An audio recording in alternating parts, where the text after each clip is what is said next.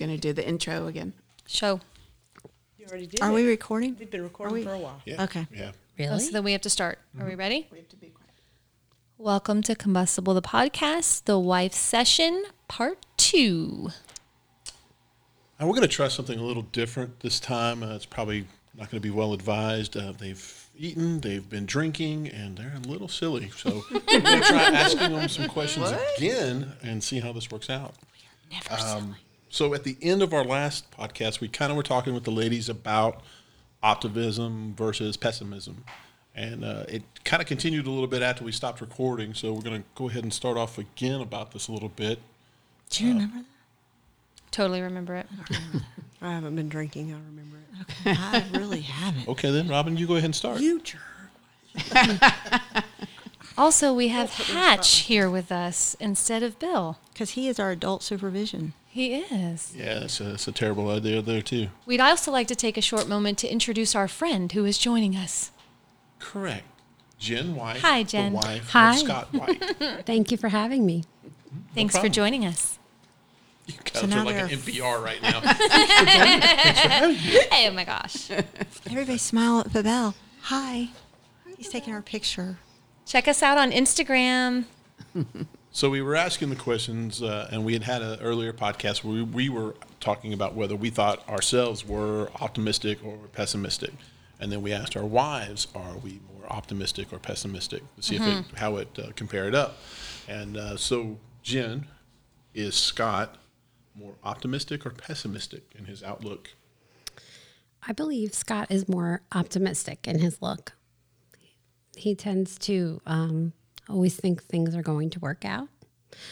I think personally in his life things have worked out. And when he's had some tragedy, he's accepted them well and moved on, that it's a part of life. So I think he's definitely an optimist. So with the other firefighters, do you feel like that's generally the case, or do you feel like that Scott is special? Well, special, different, or part of, you know, this?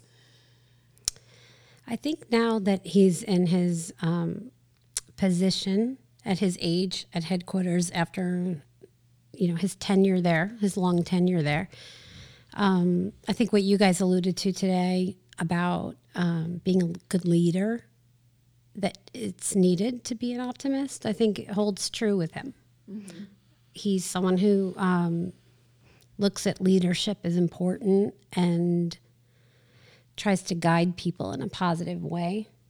And when they're going down the wrong path, tries to get them to kind of see the light and see the better way. And he tries to teach them to try to have it be a positive influence. And I think he runs into a lot of pessimists that are in younger, they're not as experienced, and maybe by nature they're more pessimistic people. I don't know them personally, but I think that frustrates him sometimes. But are pessimists just like trying to poke holes through theories? I mean, any argument has to have a counter, right? So are they just challenging what the idea is so that you have a dialogue? Well, I don't think there's anything wrong with challenging. I think even an optimistic person can challenge something. It's just the whole thing of it's never going to get better is what I would say pessimist is. And typically pessimist is seen as a negative person. So have you ever met anybody that just came and said, yeah, absolutely, I'm the negative guy in the room, or I'm the negative person in the room? Typically, even the most pessimistic person will classify themselves as optimistic. That's why it's interesting to see y'all's perspective of us. What was it that you said that it really shouldn't be? Do you remember what it was you said? It's not really, sitting here trying to remember. Yeah, it wasn't really optimism. If we only had it on tape. No, I was saying something like they all have to be a little bit pessimistic to get to ultimate optimism. Like, yes. You have to be that way to know that you got to turn it around. Yeah, I didn't say it exactly like that. No, but it's kind of what you were getting at, is because I was like, it frustrates me that Shane doesn't, I feel like sometimes his self-confidence isn't where it should be. Yeah. But then I wasn't saying that like he should be cocky and sit back on his laurels and just, you know, but that he's kind of, is really hard on himself. But that kind of, I think, and Hatch said, or you said, or somebody said, that it makes him it's an impetus to make him improve. Part of his process. Mm-hmm. Yeah, that's part of his process, and that's how he works through things. And I was like, okay, that's you said it better than how I said it. I sound like I was just throwing him under the bus, and I wasn't. But he's very hard on himself, so that makes him work harder to be better. Mm-hmm. And he's actually got a tattoo on his arm that says "Be better every day." So would you say that the pessimism lets them see the problems a little bit better, and that allows them to have what the optimism needs to be about? I think that can be dangerous, because sometimes if you're pessimistic, then all you see are the problems and all you see are the negatives. So I don't think that pessimism or optimism, I don't think it really lets you see things, like see the problem more. I don't think. I'm going to be really troche here.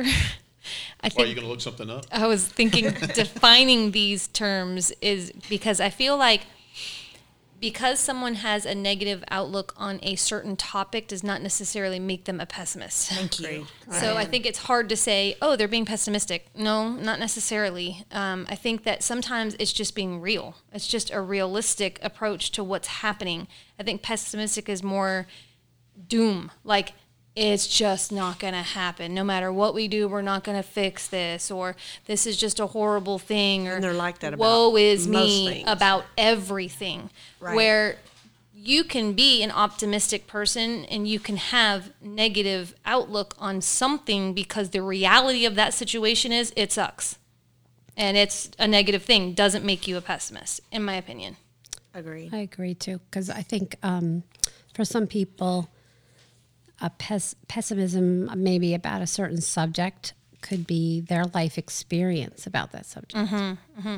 And so you might have an optimistic person that's not had that experience and thinks, oh, everything's going to be fine. It's all going to work out. But that person who you might view as pessimistic is just someone who is facing realism, because it's what they've always experienced or faced before. And like you said, because they're thinking it's going to work out, because for them it's always worked out. Right. So for them, their life story, their life experience is, oh, this always works out fine. Mm-hmm. And that's why those people who have had tough experiences get pissed off at those optimistic people, because they never had that experience. Yeah, they don't understand. So they only look at, oh, it's going to be fine, it's going to be so. And like I was saying before, I think this ties into their careers dependent on how that day went. What happened at work today? They went to work today and, God forbid, they picked up a baby in an accident, and they try their best to move past that moment, but it comes out in what may be perceived as a pessimistic attitude towards life the rest of that day, but it's just the reality of what's happened to them has put them into a negative state.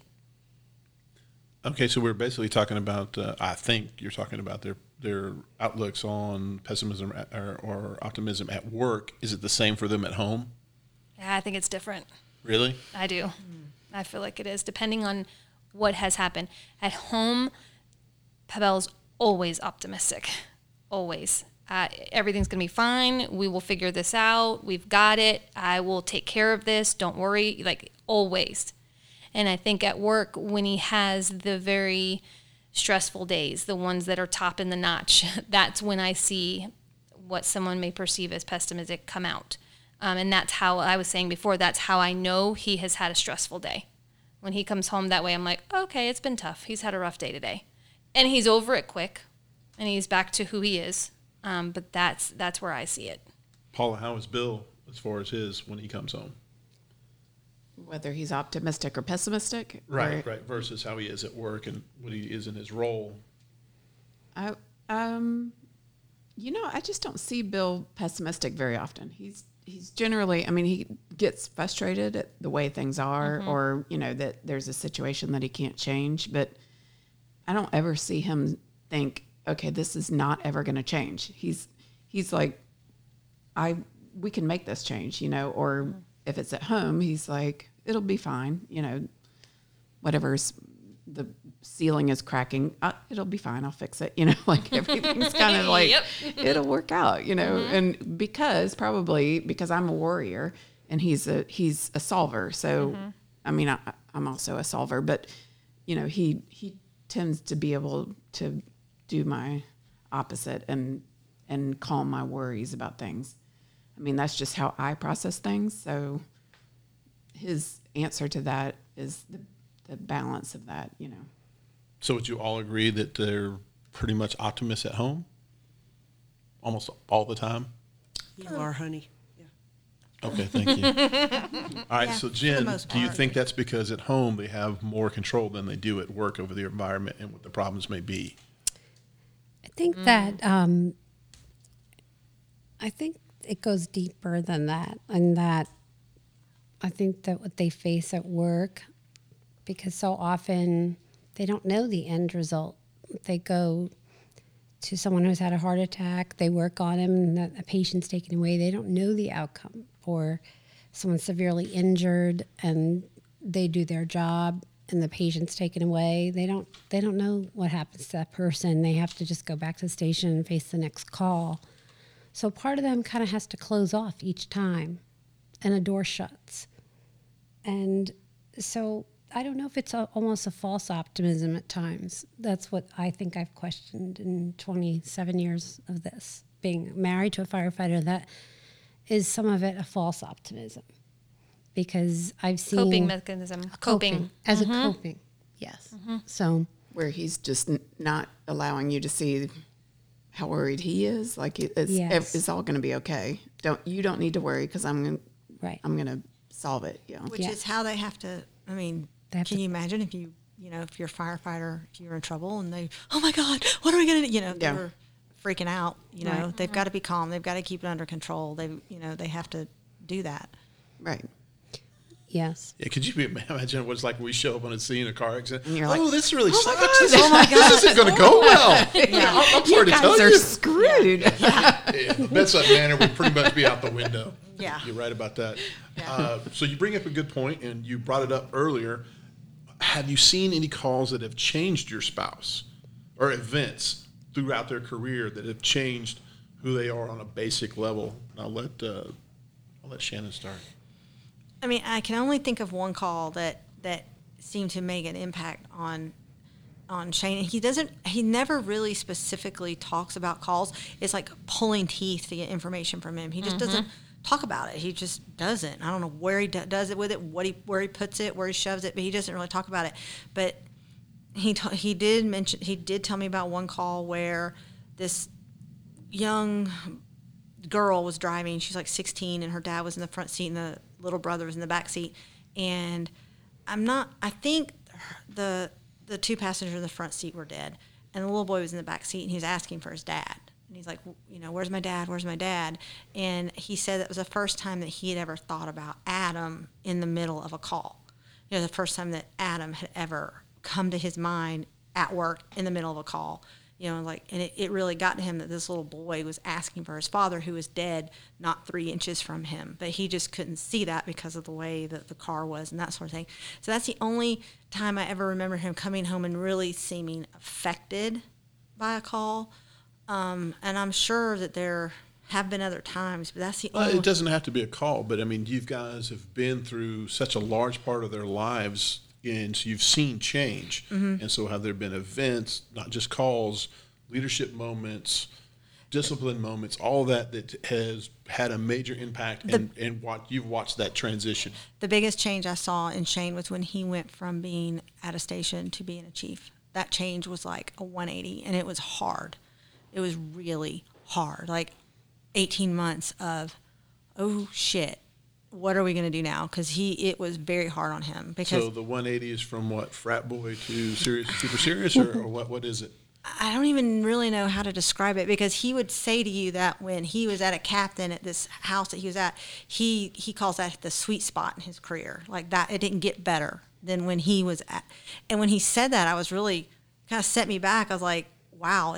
So it didn't get better, and it's not going to be better than this point in your career. So that kind of made the rest of it seem like it was really horrible. But it was really rough on him to go from not, and maybe because you guys are such, when you are at a station together, you're so close-knit, and you have such a camaraderie. Not all the time. We don't always like each other that much. No, but True, but for the most part you do, unless you're Hatch. But then you for the most part, you guys do have pretty strong bonds together.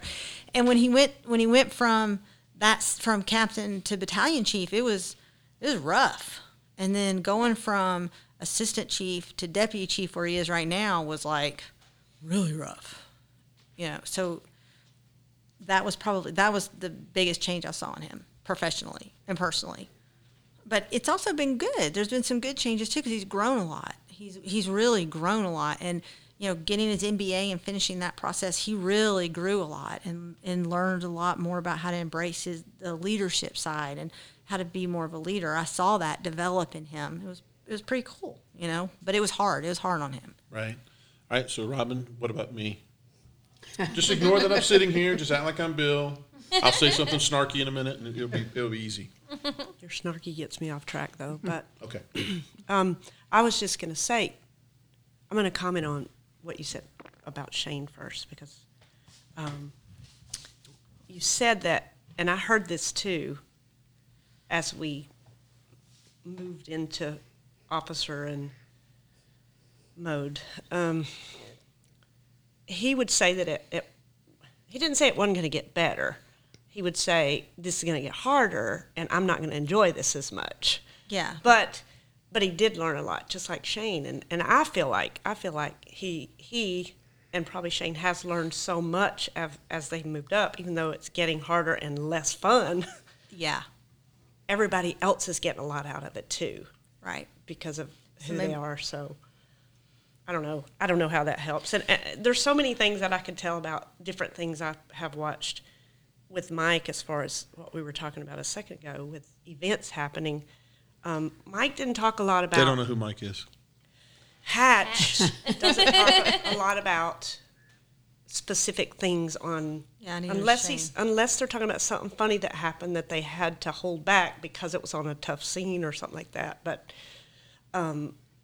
he's talked about a couple as we were early on, I guess, and I told him, you have to just hold some of that back because I don't want to hear those things. But I knew what got to him from that. But the one event, I guess, was kind of him shifting from lieutenant to captain. And I just saw a lot of growth and him start thinking instead of, put this without making you sound like a real jerk, but that's okay.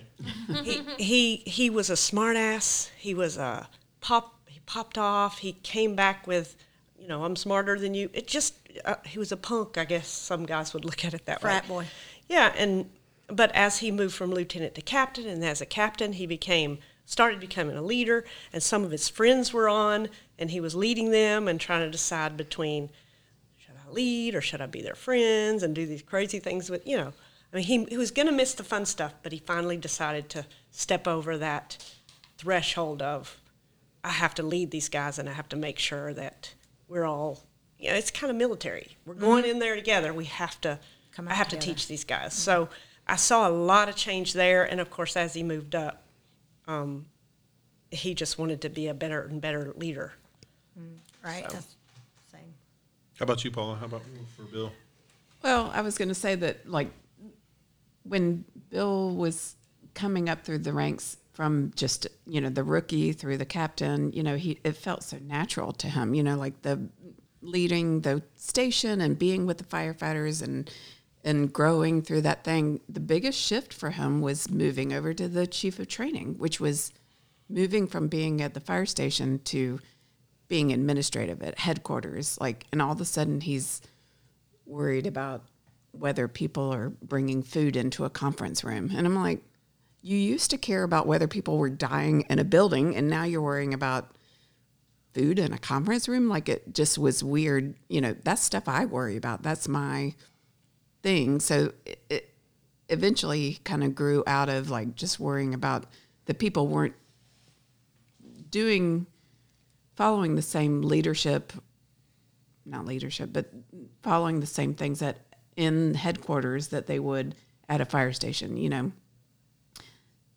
But it became bigger than that, and he's, you know, grown into a more of a where's the department going? Where is the biggest impact that I can make, other than just random, whether people are bringing food into a conference room. Such a taskmaster. I know. How about you, Jen?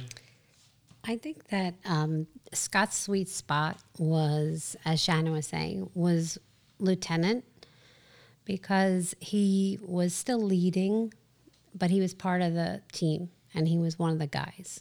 And there wasn't as much formality to that position, even though he was still leading. So Scott is one of those people that when there's a promotion he's eligible for, it wouldn't really occur to him not to go for it. It just wouldn't occur to him. He would just step up to that challenge and take it on and succeed. That's the type of guy he is.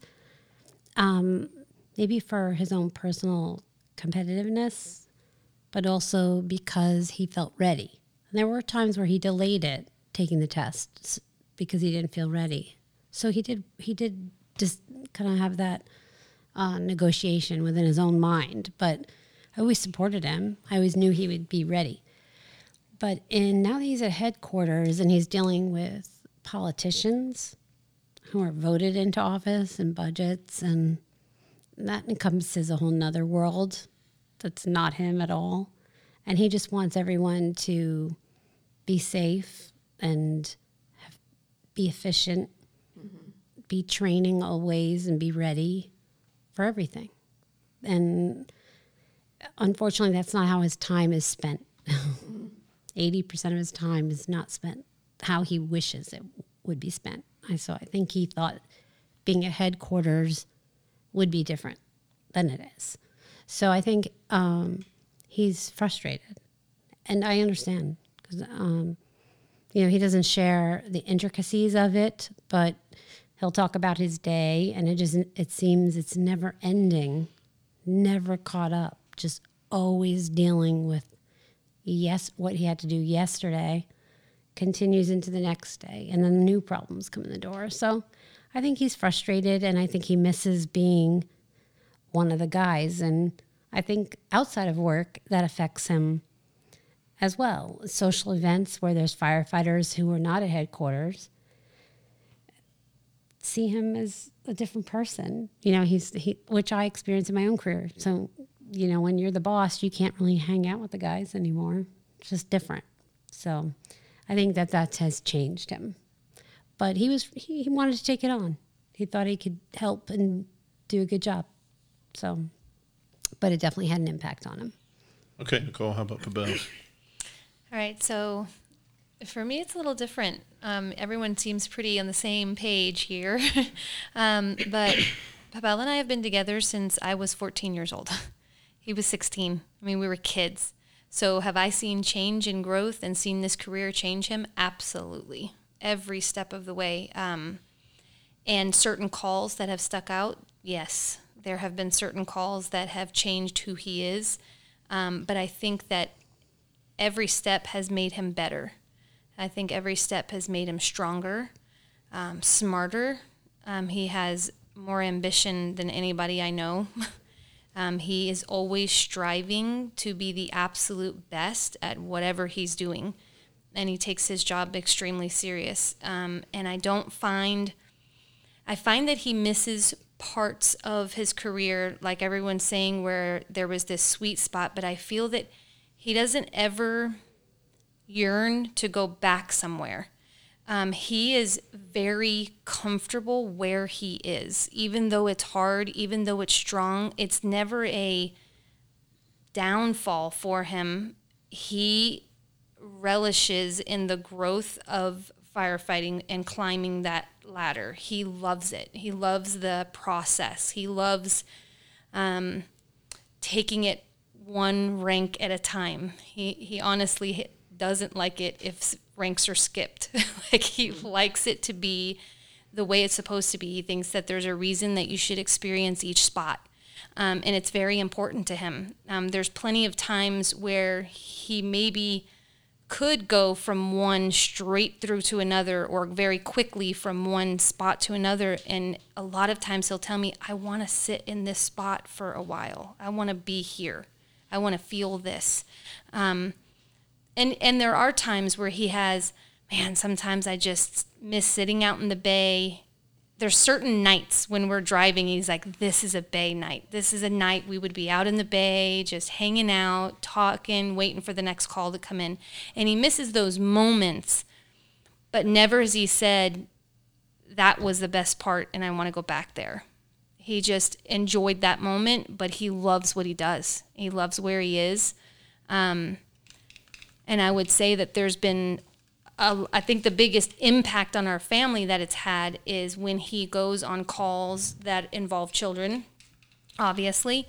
The way that he has raised our kids and the protective part of him has quadrupled. So it's like, no, we were never allowed to have a trampoline at our house. We're never allowed to, you know, our kids didn't get to do those things. So there's little things like that that he is constantly, and to this day, and the kids have many jokes about how he protects and the way he's constantly on guard to make sure everybody's okay. And that's definitely heightened with his career, but I can't say that there's a spot of him that got worse. I don't know, or is that is complaining of. I don't think that's it. I think he's definitely got more stressors, but he loves where he is. Okay, so it seems like universally everybody was talking about that as we moved up, it was less fun, more stress, things of that nature. Mm-hmm. And we've talked earlier about that all of you can see the stresses in us. Mm-hmm. So did any of us ever have a conversation, sit down with you guys saying, hey, we want to move up, we want to take this test? Was it a more of our decision, or was it a mutual decision that was made of the couples? Oh, I would say it was his decision. Oh, yeah. I can't believe you asked that question. Yeah, no, I mean, Bill contemplated it out loud, kind of a, you know, should I apply to this position? You know, and we talked about, well, what would that mean? Does it mean going, you know, different hours, or how does that affect our family? And I mean, every decision that he went for, it was a good thing. So I would agree with that. There's a moment of, hey, this position's coming available, I'm going to apply for it, this is what it could mean for us, do you have any opposing opinions on it? But it wasn't like, do you think I should do this? Right. No. Yeah. It's never, do you, no. What do you think? Yeah. And with Shane, when he went from assistant chief to deputy chief, and he went to days, you know, Monday through Friday, mm-hmm. weekends, holidays off, that sort of stuff was never off. But, you know what I mean? It wasn't, are you going to be okay with this? Hope you're going to, but it wasn't even like, are you going to be? It's like, hope you're going to be okay with that, you know? Yeah, I think it goes back to what Jen said. It was already in his mind to move to the next level mm-hmm. whenever that came up, and that's exactly the way. Yeah, and I wasn't going to be like, oh, I knew I wasn't going to hold him back. He would even say at times, "I'm not sure I should do that," or "I'm not sure." I was like, "Oh yeah, you'll do it." Well, there was some, and I can't even remember now what it was, but there was some level at some point where he was working days and was going to be home at night, but to move up, he'd have to go back to the 24 to 48. And I was like, oh, my goodness. So you're not going to be home for helping with homework. You're not going to be home on holidays. You're not going to be home, you know. But it was a step forward, so he decided to go for it. Of course, now I can't remember what it was. Should y'all view that as selfish on our part?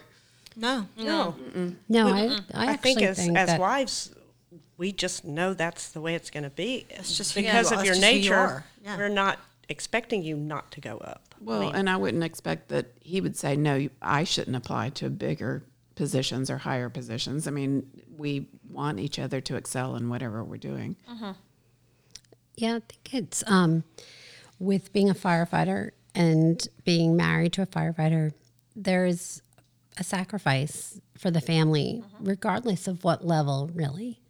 Because when he was on shift duty and he'd be 24 on, 48 off, and that could be Christmas or birthdays or whatever holidays, they were gone unless they paid double and somehow swapped to get Christmas off to be home for their little kids. But now that he's at headquarters, now he has 2 cell phones, and he comes home late, and he'll have dinner, and then he has to go do emails and take phone calls in the middle of the night. So he's always on call now. So it actually brings me back to when he was a volunteer firefighter, which started it all, where he's on call all the time. So, you know, really it's a sacrifice for the family regardless.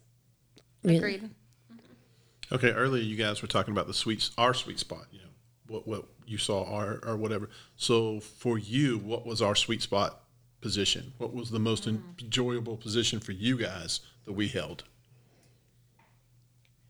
Oh, wow.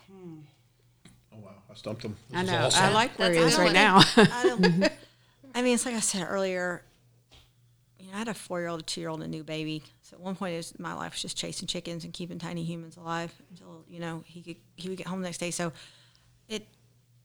his position, his rank didn't really, when he was on 24-hour shifts, it didn't really affect, you know, he's on 24-hour shift. It didn't matter if he was a rookie, a firefighter, or a captain, an assistant chief. It's a 24-hour shift. So that.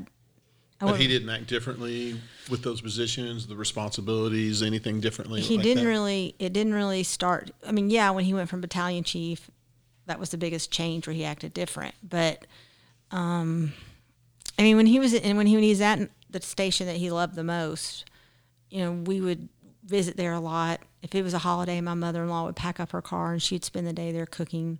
You know, so it was more of a family thing. So maybe that was a sweet spot, I guess. That was a good time. My kids remember that station. You know, if you ask them, they remember that station. They remember going to that station. They remember playing on the truck. So maybe that would be the sweet spot. And Paula, you said the position he's in now? Yeah, I mean, I think right now he's in a good place where he enjoys what he does. He feels like he's making an impact, you know. But for you, what is the sweet spot position? Of going back to, like, if I span his whole career, like, when was the best part? Yeah, again, I think now, like, he comes home at night, he's present, he's with us, he doesn't totally stress, he feels like he's making a difference.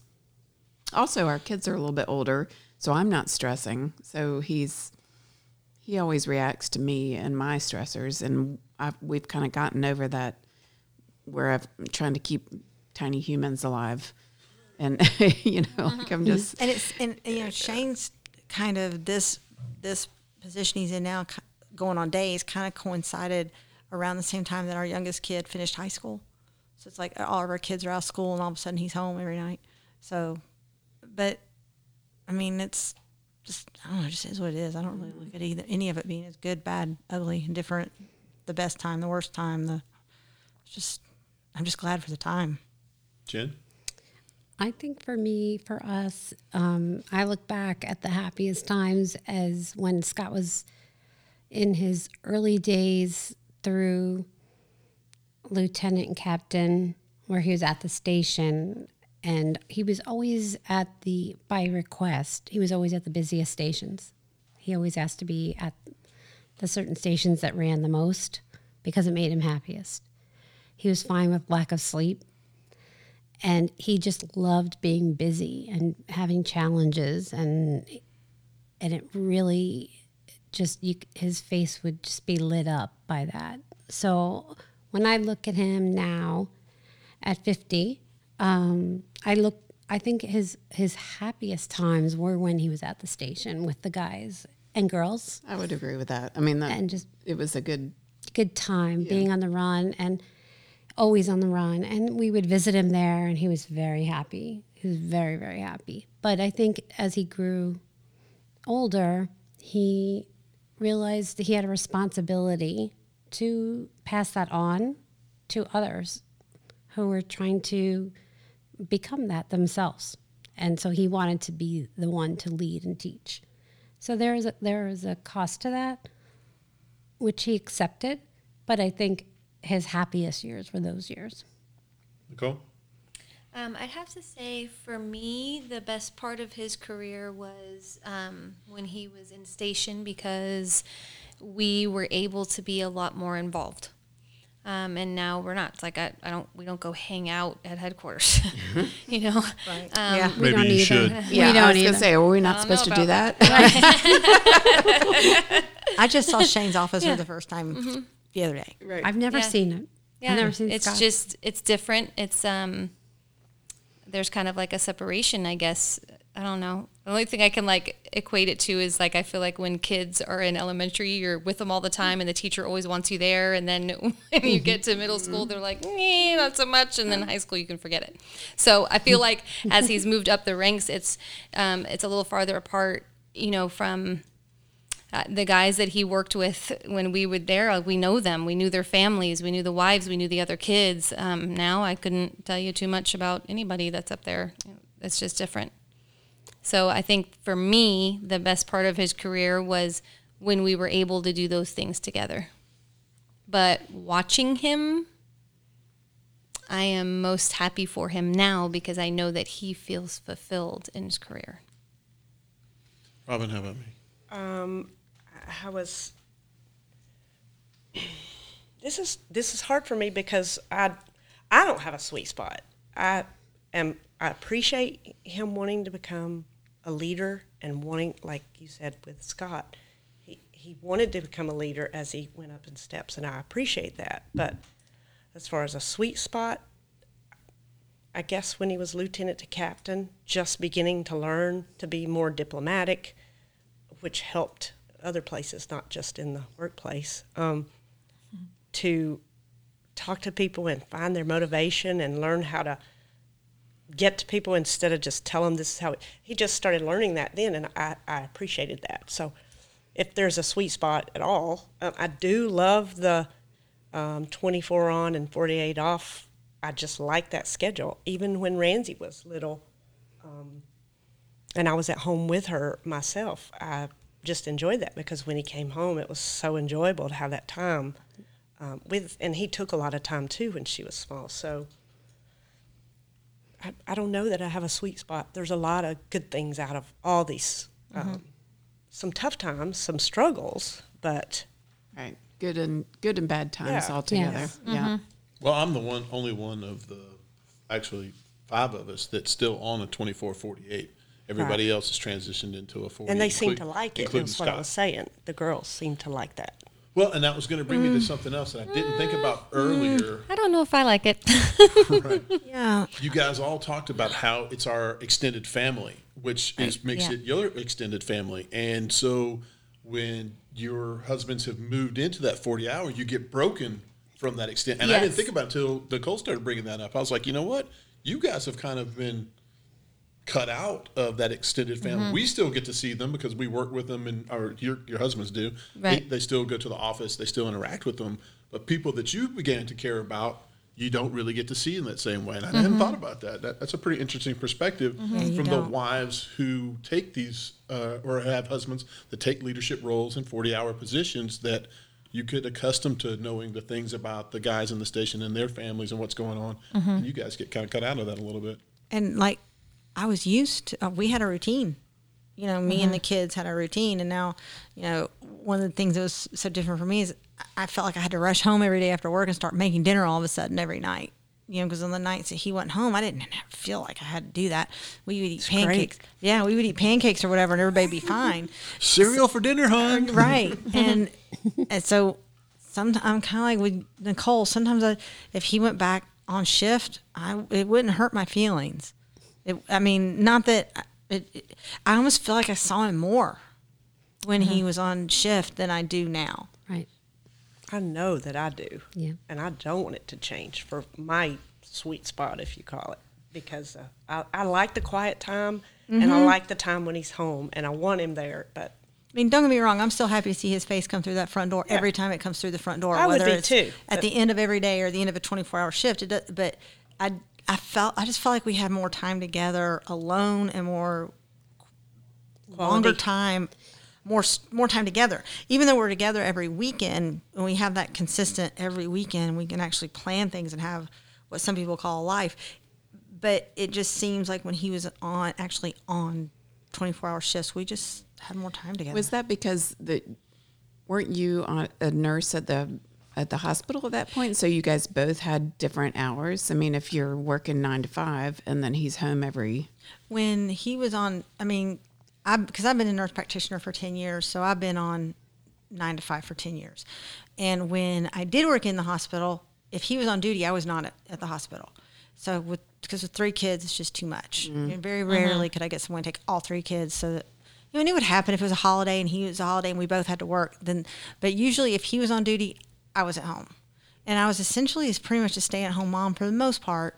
You know, I worked 1 or 2, maybe 2 days a week until I got out of graduate school. Yeah, it just always threw me, like, I knew going into it. I mean, he didn't propose until he actually was a firefighter. But at some point I was like, wait a minute, you're really going to be gone 0.3333% of the time? Like, I didn't get that, you know, like you're not here a third of the time, like, you know, and even the next day he was early on, you know, he was tired through that first part. And I was used to having, you know, I'm used to the corporate world. My parents worked in the corporate world. Everybody was home at night and on the weekends.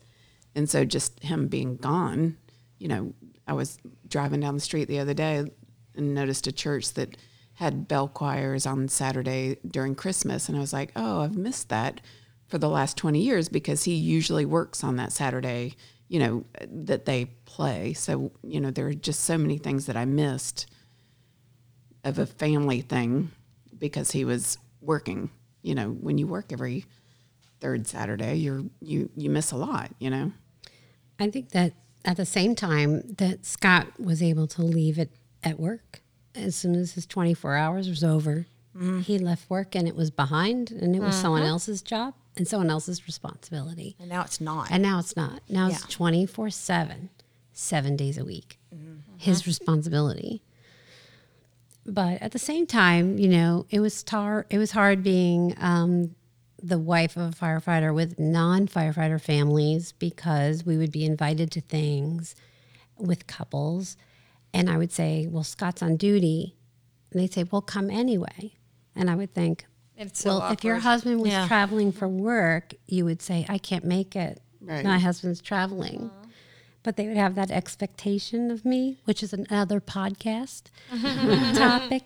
But they would have that expectation that I should come anyway without him. And then you don't know whether should I continue and just pretend like he's here and not here, and then I'm by myself, and you're the only person there without a person. Yeah. I'm the only one there without a person. Yes, no. But hated that. Right. And then, you know, your family becomes resentful that we're family, you know, we're organizing everything around our husbands, you know, and so that's not fair either to anybody else. So eventually you're like, just schedule it for this day and we'll show up, you know, if we can. I'll show up without him or he'll be there or he won't be there, you know, which isn't fun either. So no. So I think I've accepted that regardless. It's, you know, when he became a first responder, it impacted me and it impacted our children and our families. And that was okay because it was what he wanted to do and he loves it.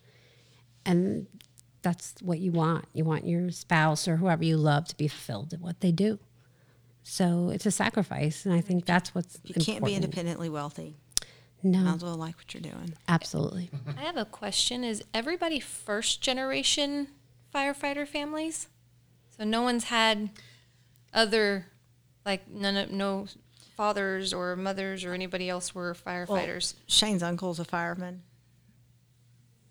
Yeah, but Bill's like great-grandfather was a fireman, but not anything that I had to deal with. Yeah. Yeah, no. Okay. Yeah, Scott's. And that's why I see things, sometimes I can see things differently, I think. And I think that's probably why growing up in the household with my dad being a fireman, it just seems normal to me and normal to the family. We probably have, 5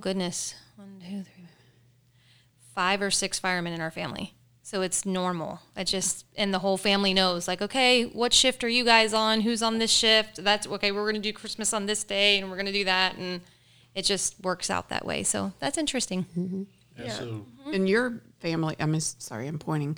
Okay. Shannon's family was in nurses and hospitals, and you worked shifts. Yeah. I mean, my mom, because my mom's a nurse and she's a nurse practitioner now. And My dad worked for the railroad, so he would sometimes have to be gone on holidays and weekends and stuff like that too. So it's no big deal to me either. Mm-hmm. And our kids, you know, we always tell a story about Adam asking one of his best friends, "Where does your daddy sleep at night?" Because mm-hmm. his daddy slept at work at the fire station, and he just thought that everybody with other men, right? Exactly, my daddy sleeps with other men. So Adam just thought that was normal. You know, oh, you mean your daddy doesn't sleep? You know. Thought everybody's daddy did that. His daddy's a rock star, though. Don't worry about it. Mm-hmm. Mm-hmm. Scott grew up with his father, a forest ranger, so you don't really think about it, but in the region where he worked in the Adirondack Mountains, people would go missing. So they would do a search. It could be 10 days in the woods at Christmas. Right. Mm. And there weren't cell phones back then. Yeah, so wow. He came home when he came home. And that was it. There was no shift work. It was when they found the person or gave up. Wow. Gosh, that's heavy. It is. Mm. All right, so we're going to shift gears a little bit. We're going to be rounding home, trying to bring this thing to a closure. And we did an episode where we talked about are we good firefighters? And it kind of really broke into talking about our insecurities. Uh-huh. And so for me, my insecurity was that I don't think I'm a very good instructor. You know, that I don't think what I put out, people actually learn from it or anything like that. So how, you know us better than anybody. You know, you spend the most time with us and the most intimate time talking with us. So what do you think of what our insecurities are? And I'll share each one when I get to them. Well, as I was saying earlier today, your insecurity is that you don't feel like you're a good teacher. And that's why I said we balance well, because we kind of work together on those kind of things. And I mean, it's kind of ironic that he thinks he's not a good teacher and he's married to a teacher. Yeah, yeah.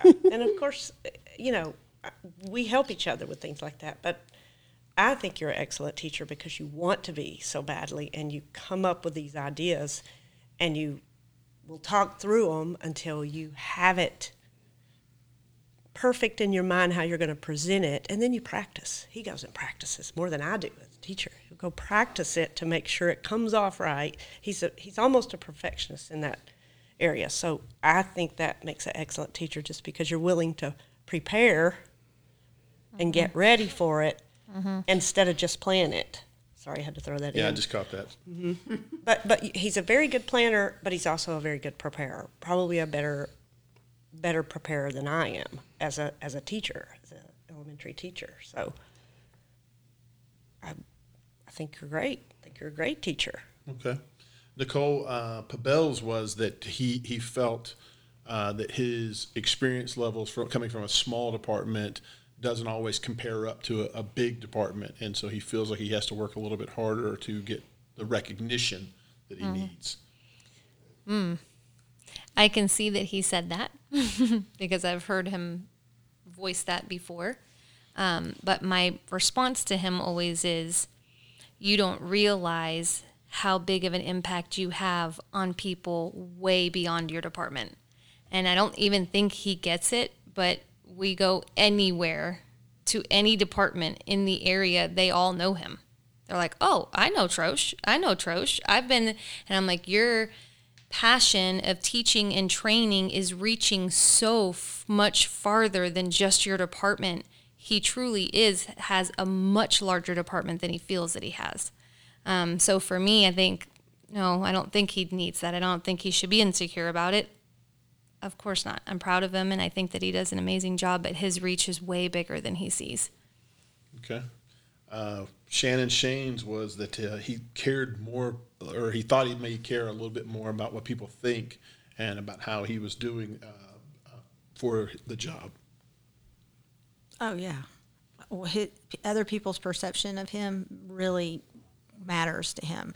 And he, you know, that's part of what pushes him to do such a good, you know, to do such a good job, is because he doesn't want to let anybody down. He does, you know, he wants to. So yeah, I definitely hear him saying that. I mean, because it's like Bill and I were saying earlier, he thinks there's so many people that would be better suited to do the job that he has now. You know, he doesn't necessarily think that he's the best person for the job that he has now. He thinks there's other people that could do it better. But he is the best. I mean, he's doing a great.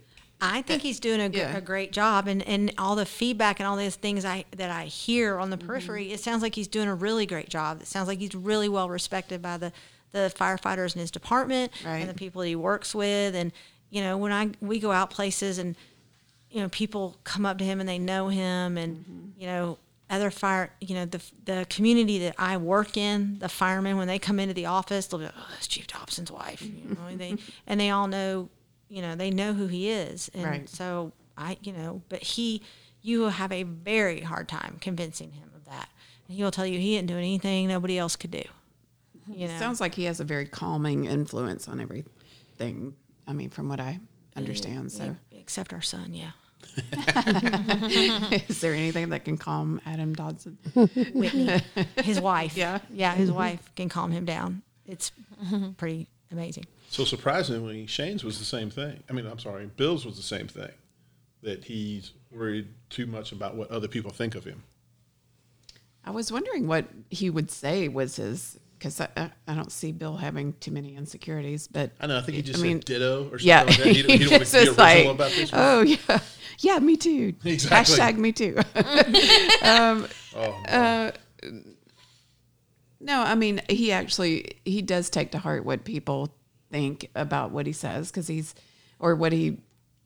his direction. People seek his direction on a lot of things, what his opinion is, and sometimes it comes across as very, you know, harsh or reality, but he says what he thinks, and he doesn't, you know, BS about it, I guess.